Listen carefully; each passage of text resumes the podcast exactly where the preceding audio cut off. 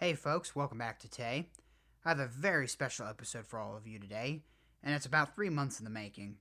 Sorry it took so long to get it out, but we all know that life gets in the way, and now that life is out of the way, we finally have a finished product. Before we jump into it, I need to give you a little spiel. I listen to a lot of podcasts, 16 to be exact. They aren't all daily, or weekly for that matter. I have a few movie review podcasts, some radio dramas, and politics. You see, I can't stand getting the news from the major news outlets anymore. It's been said before, and I'm probably repeating it, but I think it's something worth repeating. For the most part, in this country, journalism is dead.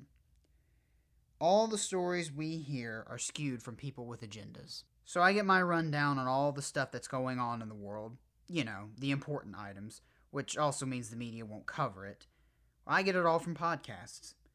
Honestly, I feel that because I get my news from alternative sources, I'm better informed, and I feel more confident if I'm ever cornered into a debate. One of my favorites is the Lions of Liberty podcast.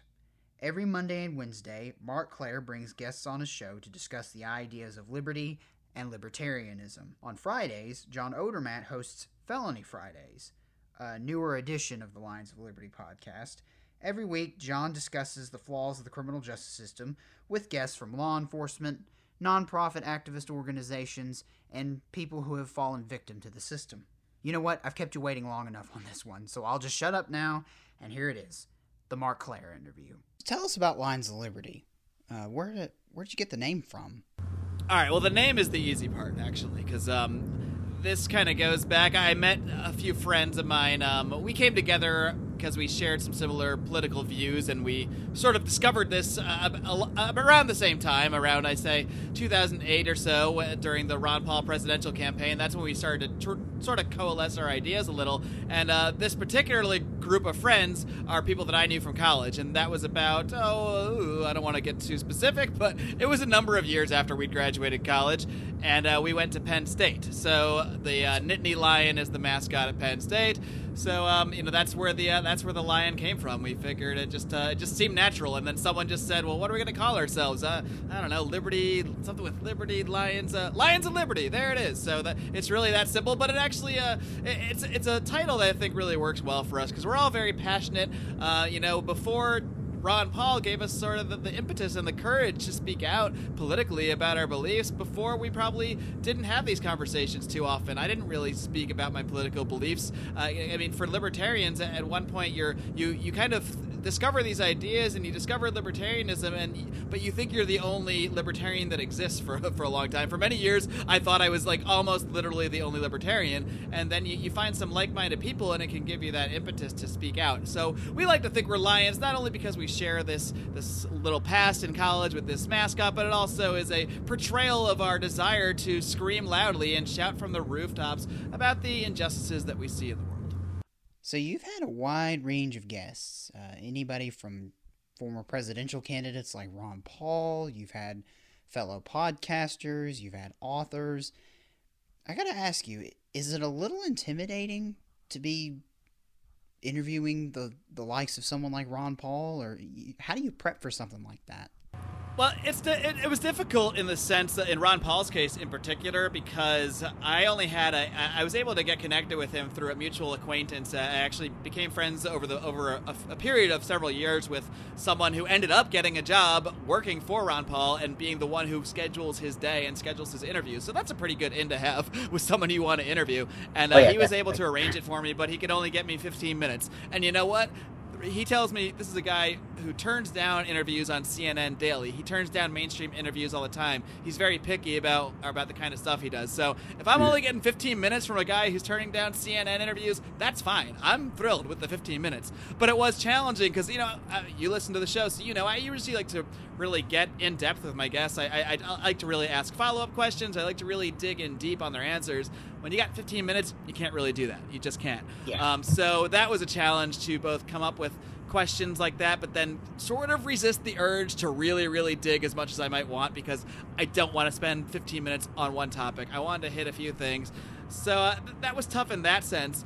Uh, as far as intimidating, only because I've been doing this at this point for close to three years now.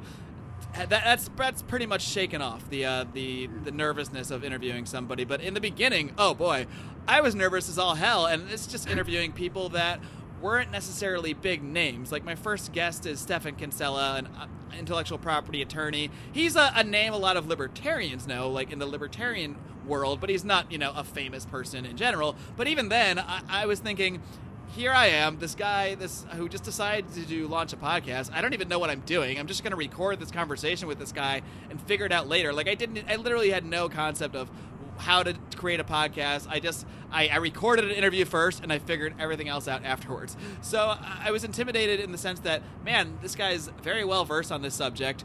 Um, it's literally a, an area of expertise of his. He does this for a living. He wrote an entire book about it oh my god, I don't want to sound like an idiot. Like that, that was my biggest concern. Like, can I even keep up here? And I, I know I'm an intelligent guy and I know I'm well versed on these issues, but there's one thing to be well versed and another thing to kind of be in that situation where you're actually having this conversation live and I can't I can't go click on you know I can't go Google something and, and, and read ten articles about it before I before I dig deeper on a topic. Like we're live, we're here, we're having a conversation. So uh, I guess just just feeling like I'm I'm you know good enough and smart enough to do this was was a big leap to get over in the beginning but that shakes off after a while too because uh, eventually you realize once you start talking to these people and uh, you've interviewed some people you know how it is no matter what you build up in your mind, once you actually get on the phone with someone and start chatting, you realize it's just another person, and you know there's really it's really not that intimidating. And my the goal with my show was really to take a lot of conversations that were happening um, in the political realm, in the libertarian realm,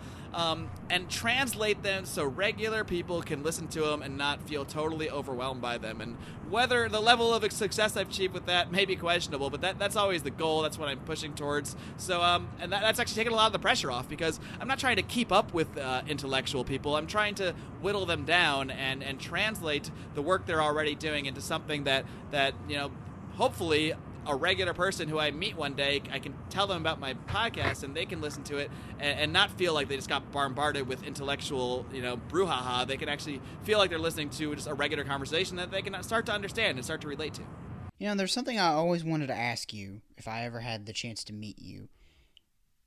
To you, what exactly is a libertarian? Uh, is, is there is there a good litmus test? Is there a person in history or someone who's currently living that's a that's you look to it's like wow that's the best example for a libertarian but what are your thoughts on that you know that's really a tough one and for someone like me who uh, who hosts a libertarian podcast you'd think it would be a really easy answer What mm-hmm. is a libertarian uh, i have my own answer and i'll give that to you but I, I think it's kind of you know it, it's a tough thing because when you're a libertarian you're, you're trying to be different not just for the sake of being different because but because the ideas actually are legitimately different than what you see in the mainstream than what you see from the democrats than what you see from the republicans uh, and, and when we're talking in this mainstream political sense we think of the capital letters the big r the big d even the big L. Although you know many people weren't thinking about that um, in terms of modern politics until recently, but thankfully we have two freaking monsters right now. We have Donald Trump and Hillary Clinton being put up there. So it is actually giving people pause to think, wait, who are those? Were these, these other guys that are on the ballot too? What are they? The, the liber something? So some of those people are actually starting to look into libertarianism and, and think about it more deeply. But but when you get into that realm, into the political realm, it, it gets kind of icky because okay, a lot of libertarians want to be quote unquote pure. They want to be have a pure philosophy, and that's all well and good uh, especially when you are a party who prides itself on being principled over being necessarily just just trying to say what it takes to get votes. Uh, so you, you want to convey principles, you want to convey ideals. At the same time, you don't want to just you know you have new people getting interested in this and you don't want to give them a 10 question quiz where if they if they get the wrong answer on one of them you're like well you're not a libertarian so you're banished get out of here um, so there's a couple ways to approach it I, am going to say that to me a libertarian is someone who who when they base their political positions and they they derive all of their political ideas from the concept of individual rights. A lot of people interpret that in many different ways, and there are a lot of conversations, a lot of nuanced conversations to be had around that because two people that that believe firmly in the idea of individual rights, which is that the idea that individuals do have rights and that those those rights supersede any sort of perceived collectivist rights. You know, just because we vote for something for, by 51% to 49%, that doesn't mean the 51% can tell the other 49 whatever to do, and that's okay. Um, it's just not how it works. Or it is how it works, actually. It's not how it should work. Let's put it that way. So, how do you sell liberty to the average voter? Boy, it ain't easy, is it? Because look, the No. the, the, uh, the uh, Libertarian Party has never. They have cracked one percent, but that's as far as it as they've gotten. Uh, Gary Johnson actually got the most votes uh, from a libertarian ever in 2012. Um, it's not easy because let me tell you why, and this is the big problem that libertarian politicians have. And I don't have all the solutions. If I did, I'd probably would already be the libertarian, the first libertarian president, if I knew exactly how to make this work. Right. Maybe not because I, I just turned 35 not that long ago. So, um, but uh, it's difficult because what libertarians try to do is they try to be rational, and um, you, you see somebody like Rand Paul up there, and I use him as, as a. It's probably a controversial example to use because he's one of those guys that many libertarians will say, "Ah, you're not a libertarian." Okay, let's just step back for a second though. Rand Paul, if you're a libertarian, Rand Paul much close, much more closely represents your ideals than probably any any elected official at the national level right now. Are there many, many areas I disagree with him? Yes, but for the, for the purposes of our modern political paradigm, he's about as close as we're getting in terms of people that are actually elected right now. I mean, uh, it's just that simple. So I mean, he, people are going to line up with him in many ways. Um, but you know what Rand Paul always tries to do when he's up there in the in the debate stage and ask answering a question, he'll say, "Okay, well the thing about this is," and he'll list like ten reasons why whatever question was posed to him might be a, an incorrect premise, and he'll give a very rational response, and he'll give that response to crickets, absolute crickets, because sadly. Uh, political audiences do not get fired up by irrational thought. they get fired up by emotional appeals. That's a funny thought, isn't it? Getting people ri- riled up about logic. I mean, they should be, but yeah, it's like, woo, that was a very logical course of thinking. All right, yeah. and the Common crowd just sense, goes common sense, and people are just chanting reason, reason, reason. Uh, I mean, that would be amazing. I- ironically, it would scare me though too, because a, a, a large crowd chanting anything is just a frightening thing in general. So, uh, yeah, that's kind of a catch twenty two on that one. I do wish large swaths of people would would uh, value rationality over just emotional appeals. Uh, unfortunately, that's not the world we live in right now. Uh, so that's why you have people like Donald Trump, who, my God, if you can tell, give me one of his actual policy positions that has not changed in the last six months, I'll, I'll give you fifty dollars. And guess what? Donald Trump is never going to build a wall. And Donald Trump, I'm going to take this one further. I don't think Donald Trump has any intention of ever building a wall anywhere. Maybe just wa- another wall around one of his mansions or one of his resorts, maybe. But That's, that's what I was going to say. it's a it's a political emotional appeal. Build a wall. That's not about building a wall. Build a wall is about an emotional appeal to the sense of injustice that many people have, right or wrong. I'm going to say it's wrong that you know a perception that Americans are quote unquote losing jobs to foreigners or to whatever beast of the day is ruining our economy. Uh, there's many policies we can point to which are hurting the economy, but uh, the fact that some some people might be coming over here trying to get jobs is not the problem. Uh, but that there is an emotional aspect to that. It's an emotional appeal. Uh, I, I mean, if you've ever read Art of the Deal, Donald Trump has basically already laid out the format for his campaign. You make ridiculous, big, bold claims, uh, and then you walk them back. It's a deal. He's he's negotiating right now. When he's been talking about building a wall this whole time, he's just been negotiating. He's been putting out his big, bold exclamation. It appeals to people's emotions, but it actually has nothing to do with what he'll actually try to do policy-wise. Um, and maybe that's why I'm I'm both less afraid of Donald Trump and maybe more afraid than Donald Trump of a lot of people. I'm not really worried about the policies he's talking about because I, I don't think he is doing anything other than trying to get elected. I think literally everything he says is something he knows will help his campaign in some way or another.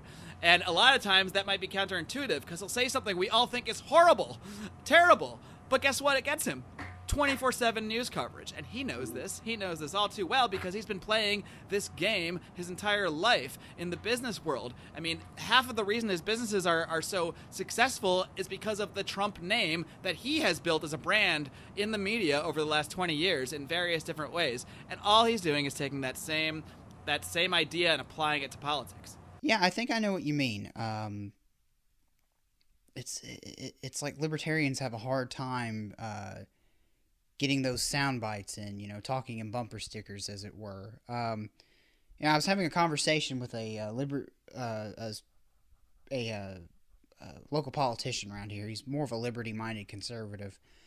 Uh, he was telling me that he was a really big fan of Rand Paul, and uh, there was a debate that he and Marco Rubio had that Rand answered the question and he answered it very logically, but then Marco Rubio just shut him down and said, "Wow, well you're just you're nothing more than a committed isolationist."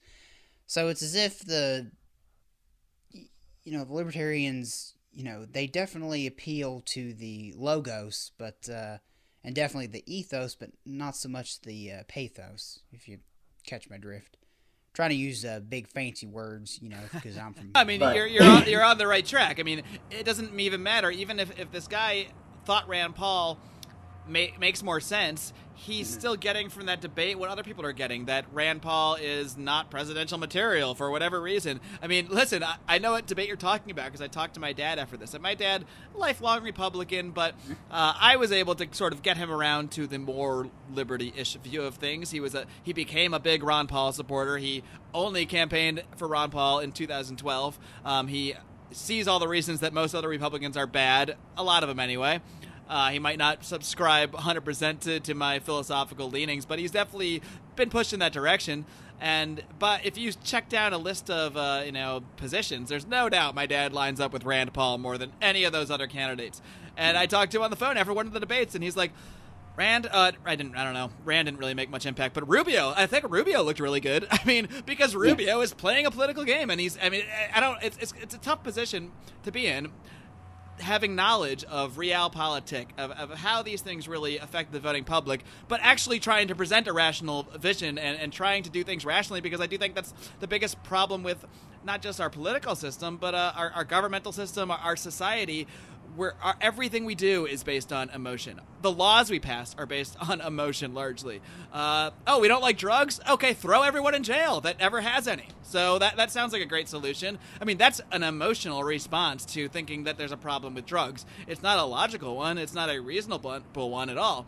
Uh, and yet, that that's the position of the United States government, and, and honestly, that's the position of most human beings. Because at the end of the day, our governments really do reflect the the will of the populace. Uh, I mean, not like on a one to one basis, but for the most part, if you see a law that exists, even though you might hear a lot of people kvetching and complaining about it, it's it's a good chance that uh, it's, it's largely supported by the population. I mean, if I go poll 20 of my neighbors, I think most of them are not going to be for the legalization of drugs. Um, not all drugs or anything like that. Maybe some of them might might think legalizing marijuana is okay because I live in California and we're we lean a little uh, progressive on the marijuana issue, but it's only on the marijuana issue. I mean, uh, I don't think most people want to fully legalize drugs, so you know, it, it's it is difficult to try to present uh, a rational case to the irrational, that, that but that's the situation we're in right now.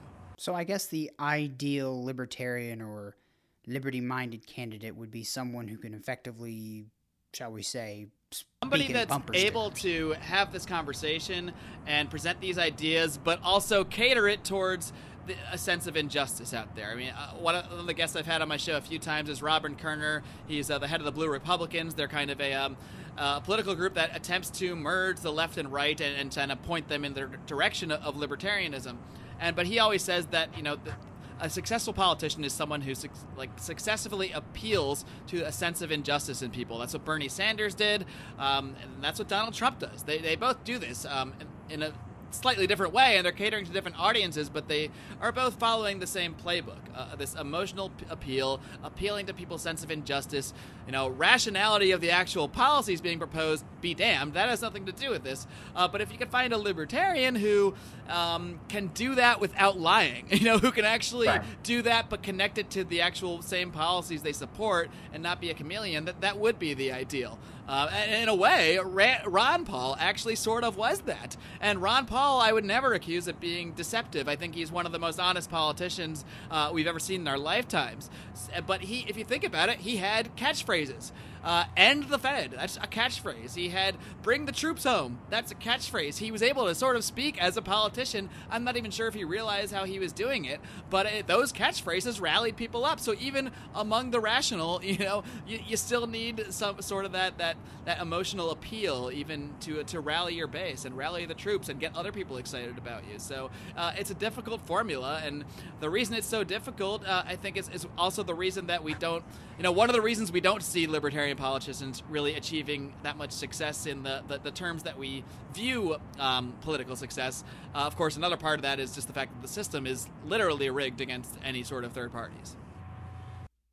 So, do you see a libertarian elected in our lifetime, or are you a little bit more pessimistic? There's a danger to the idea of a libertarian getting elected and then the world going to shit and then it did it again and then okay. them just breaking you know them destroying the concept of libertarianism because everyone will blame all the bad things on, on this libertarian precedent so that's one fear uh, i don't really think that's a, a, a current fear because I, uh, it's hard, you know. I, I would uh, six months ago I'd say there's no chance of a libertarian getting elected ever, and I might, I probably do still think that. Um, but man, boy, Donald Trump and Hillary Clinton. If there's, if there were ever a time, if there were ever a time for pe- for a libertarian party, any party, to break through and gain actual verifiable political traction, now is that time. I think Donald Trump has something like a 70% uh, unfavorable rating. Hillary Clinton has something like a 60 something percent unfavorable rating. I mean, if people go out and vote for one of these people, odds are they're not voting for the person, they're voting against the other person they hate more.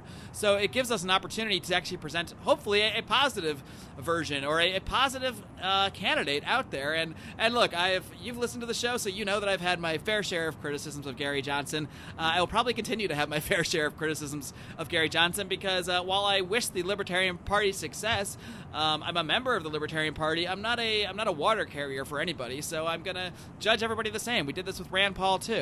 Uh, I'm gonna praise you when I feel it's appropriate. I'm gonna criticize you when I feel it's appropriate. I think that's the only way to really stay consistent. Um, but at the end of the day, I mean, Gary Johnson compared to Donald Trump, Gary Johnson compared to Hillary Clinton. I mean, this is like not even a decision. I mean, the guy is just leaps and bounds. It doesn't matter if you have mainstream political ideas or you're a, a, pure libertarian. I think so many different people can look at Gary Johnson and say, well, God, this guy's just way better than Donald Trump and Hillary Clinton. I mean, but he's not as good a politician as them. so, you know, will he be able to capture that emotional appeal? That I'm not so sure of. And the fact is, they're going to do everything they can to keep him out of the debates. And if you're not in a debate, most people aren't going to take you seriously because the, the mainstream media is not going to tell people that they should vote for you. And most people don't vote for people. I mean, the Libertarian Party has been on the ballot for 20 years, and yet for, all we hear is, oh no, we have this terrible choice between Donald Trump and Hillary Clinton. Oh, how are we going to decide? And meanwhile, it's like, have you been to a voting booth ever? Do you realize there's other people on that ballot? But the fact is that people see those names on the ballot, but they've been told that that's wasting your vote and that they're not real candidates. And as long as people have that mindset, uh, they're not going to vote for a third party candidate. So I think that's, that's kind of step one. Um, at least when it comes to uh, electoral politics, it's just breaking this idea that you must, you must, you are compelled uh, by by otherworldly forces to vote for either Republican or Democrat. I mean, that's why we keep getting the best of the worst or the worst of the best. You know, everyone always says, "Well, it's just it's just better than the other guy," so that's why I'm voting for him. Well, my God, shouldn't we have higher standards to elect the, the most powerful man on the planet or woman on the planet? Shouldn't we have some slightly higher standards than I hate them a little bit less than the other guy? I'd like to think we do, and I, I really do think Gary Johnson presents a much more palatable alternative, even if you aren't a uh, you know a philosophical libertarian you know, a lot of libertarians are having issues with Gary Johnson and the bill, the Gary Johnson Bill Weld ticket. Do you think that this is a legitimate grievance, or is this an example of libertarians not wanting to play the game of inches? It's a tough one because, you know, I, I interviewed somebody recently. This interview hasn't aired yet, so you haven't heard it, but uh, it's a guy named Larry Sharpe. He was a vice presidential candidate uh, for the Libertarian Party this year. He almost won the nomination. He, he missed it by only 30 votes at the uh, Libertarian Party convention. And uh, you know he was he was telling his story, and this is someone who I think is very principled. Um, and he actually opposed Bill Weld. He ran against Bill Weld, and that, that's who he came so close to defeating for the nomination. But he gave a speech, and um, he gave a speech, a concession speech, where he said that if it were not for Gary Johnson, he would not be a libertarian because he had never heard of libertarianism before 2012. And he happened to see a, a, speech Gary Johnson gave, and he said, Wow, this guy thinks like me. This guy actually is, is reasonable. I got to look into this more. And so while I, I might think that Gary Johnson doesn't do a great job as a messenger of liberty, I don't like the phrase fiscally. He always comes out on TV and says, well, you know, um, I'm, I think I'm fiscally conservative and, and socially liberal. And I, I really think that most Americans are, are starting to see they don't quite fall in line with, with the Democrats or Republicans. They're, they're sort of in the middle. And I it just, I don't like that. It just drives me crazy because it, it, means it makes. You do the, the best Gary Johnson impression ever. There's actually, I got a lot of competition out there because uh, obviously oh, a lot of, a lot of libertarian hosts are doing, doing Gary Johnson impressions nowadays. So I'm working on, on getting uh, into the top of the pack on that one. But um, you know, I, I, don't like it because it, it makes out libertarianism as just some sort of centrist position where oh, we just took uh, some things we liked from the Democrats and a few things we liked from the Republicans and we kind of mushed them all together and here we are, libertarian. Like that's not at all what libertarianism is to me. So like when I hear that, it bothers me. But I get people like Larry Sharpe who I, you know, maybe it's just the fact that Gary Johnson is speaking language they understand and if that even gets them interested in libertarianism, well, they're going to look up Lions of Liberty and they're going to find me and they're going to find other shows out there and they're going to go to a party meeting and meet people that are more well versed in the philosophy than Gary is. And Gary admittedly like doesn't know jack about the libertarian philosophy. I mean, he, he's pretty much said as much. Like he doesn't care to, uh, and I think that's obvious. But that doesn't make him a terrible person, and that doesn't mean that a lot of his um, a lot of his positions don't line up with libertarian ideas. A lot of them do, uh, especially again when compared to what's being presented by uh, the Republicans and the Democrats. So while I, like personally, think that Gary Johnson is not a great messenger for liberty, I see cases of other people who, you know, someone like that is what got them interested, and they have become very principled. So I can't really say there's necessarily a right or wrong answer. I mean, how can I argue with the fact that I know principled people that that got involved because of someone like Gary Johnson? So you know, maybe you do need that that that Pepsi Light, that that just just a sip of, a sip of something before you get full Pepsi. I don't know so the presidential field for the 2016 Libertarian Party, um, it's a pretty robust field, wouldn't you say? Oh yeah, it was. It had a, a, an interesting group of candidates. Let's put it that way.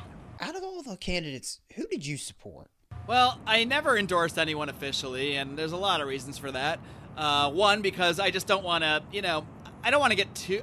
It sounds silly to say. I'm the host of a libertarian podcast. I don't want Lions of Liberty to become too political in the sense that uh, we start endorsing candidates and we start. I know what you mean. You don't. You, know, you don't, don't.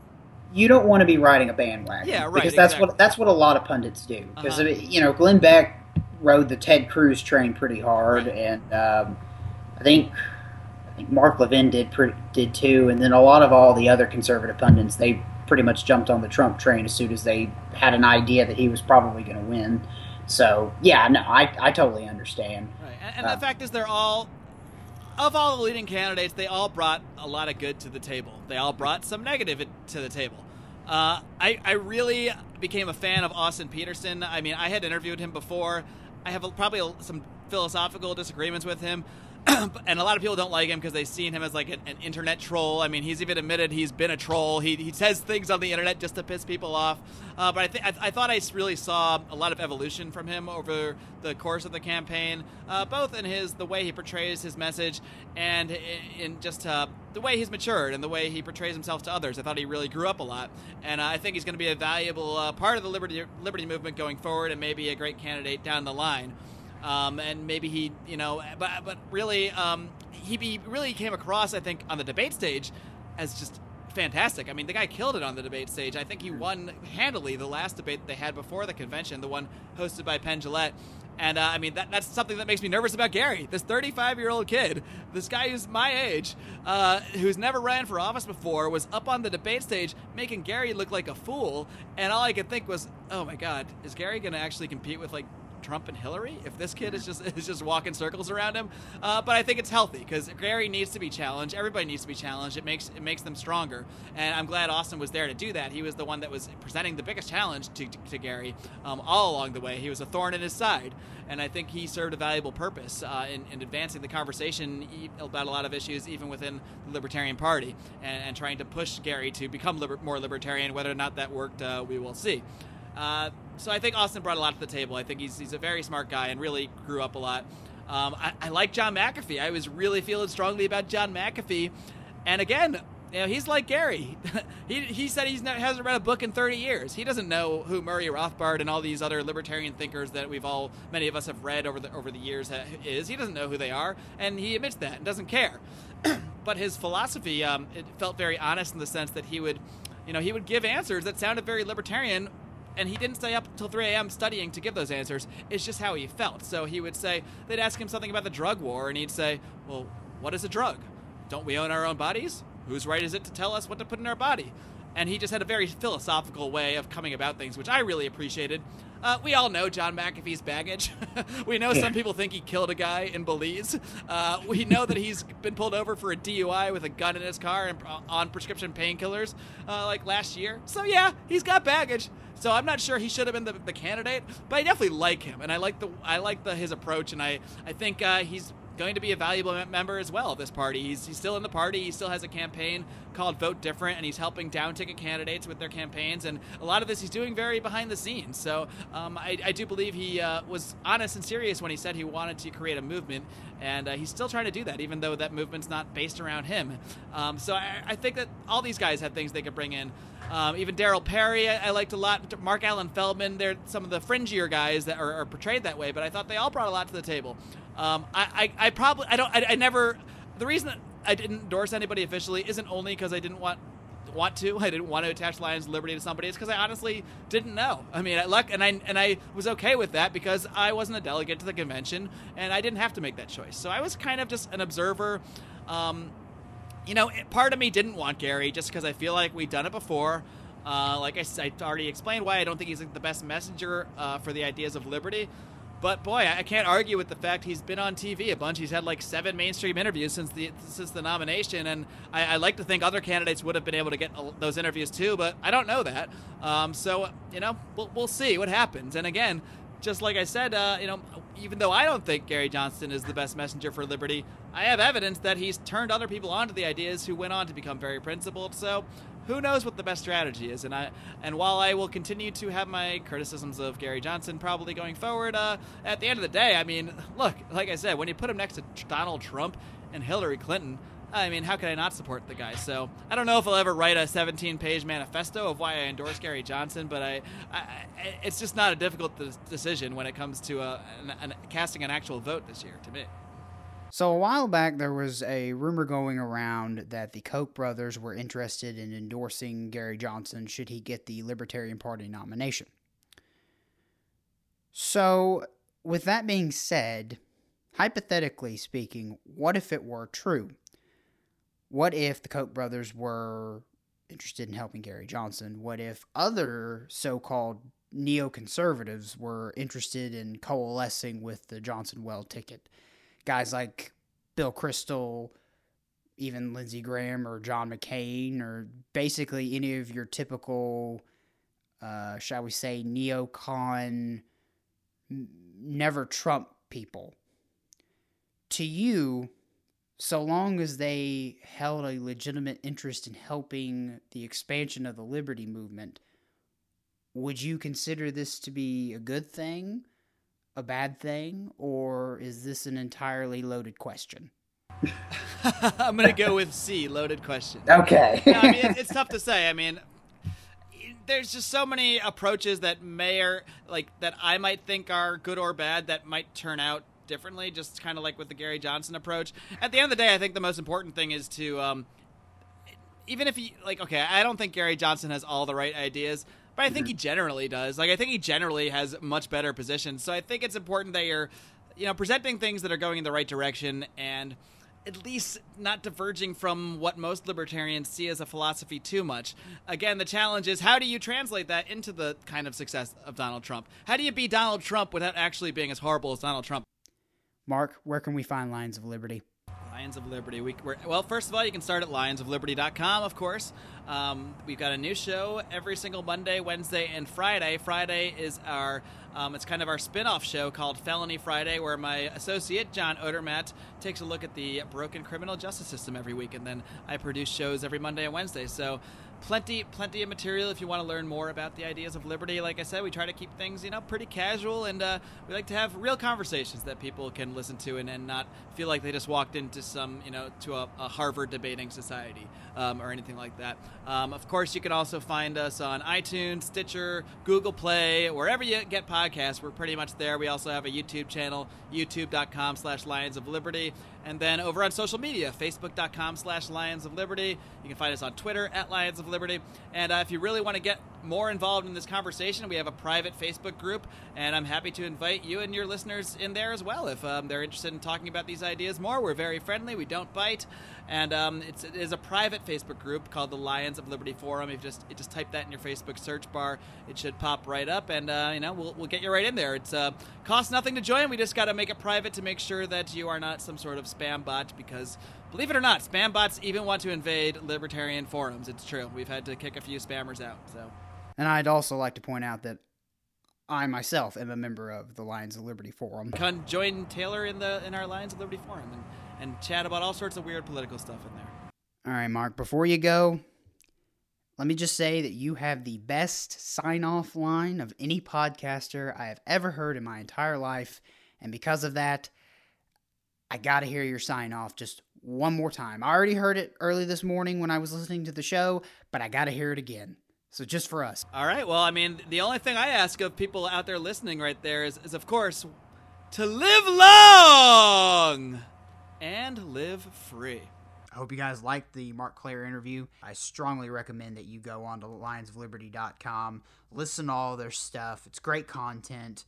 Subscribe to them on iTunes, Stitcher. I think they're on Google Play as well. Uh, also, you can check them out on Facebook. They have this uh, Lions of Liberty forum. It's a uh, closed face Facebook group. Uh, you can apply to be a member. I am a member of the Lions of Liberty forum as well. So be sure to check them out. And all the links to everything will be on the show notes page for this particular episode, so you can get all that info. Hope you guys enjoyed it. And uh, thanks for playing along. I'll see you soon.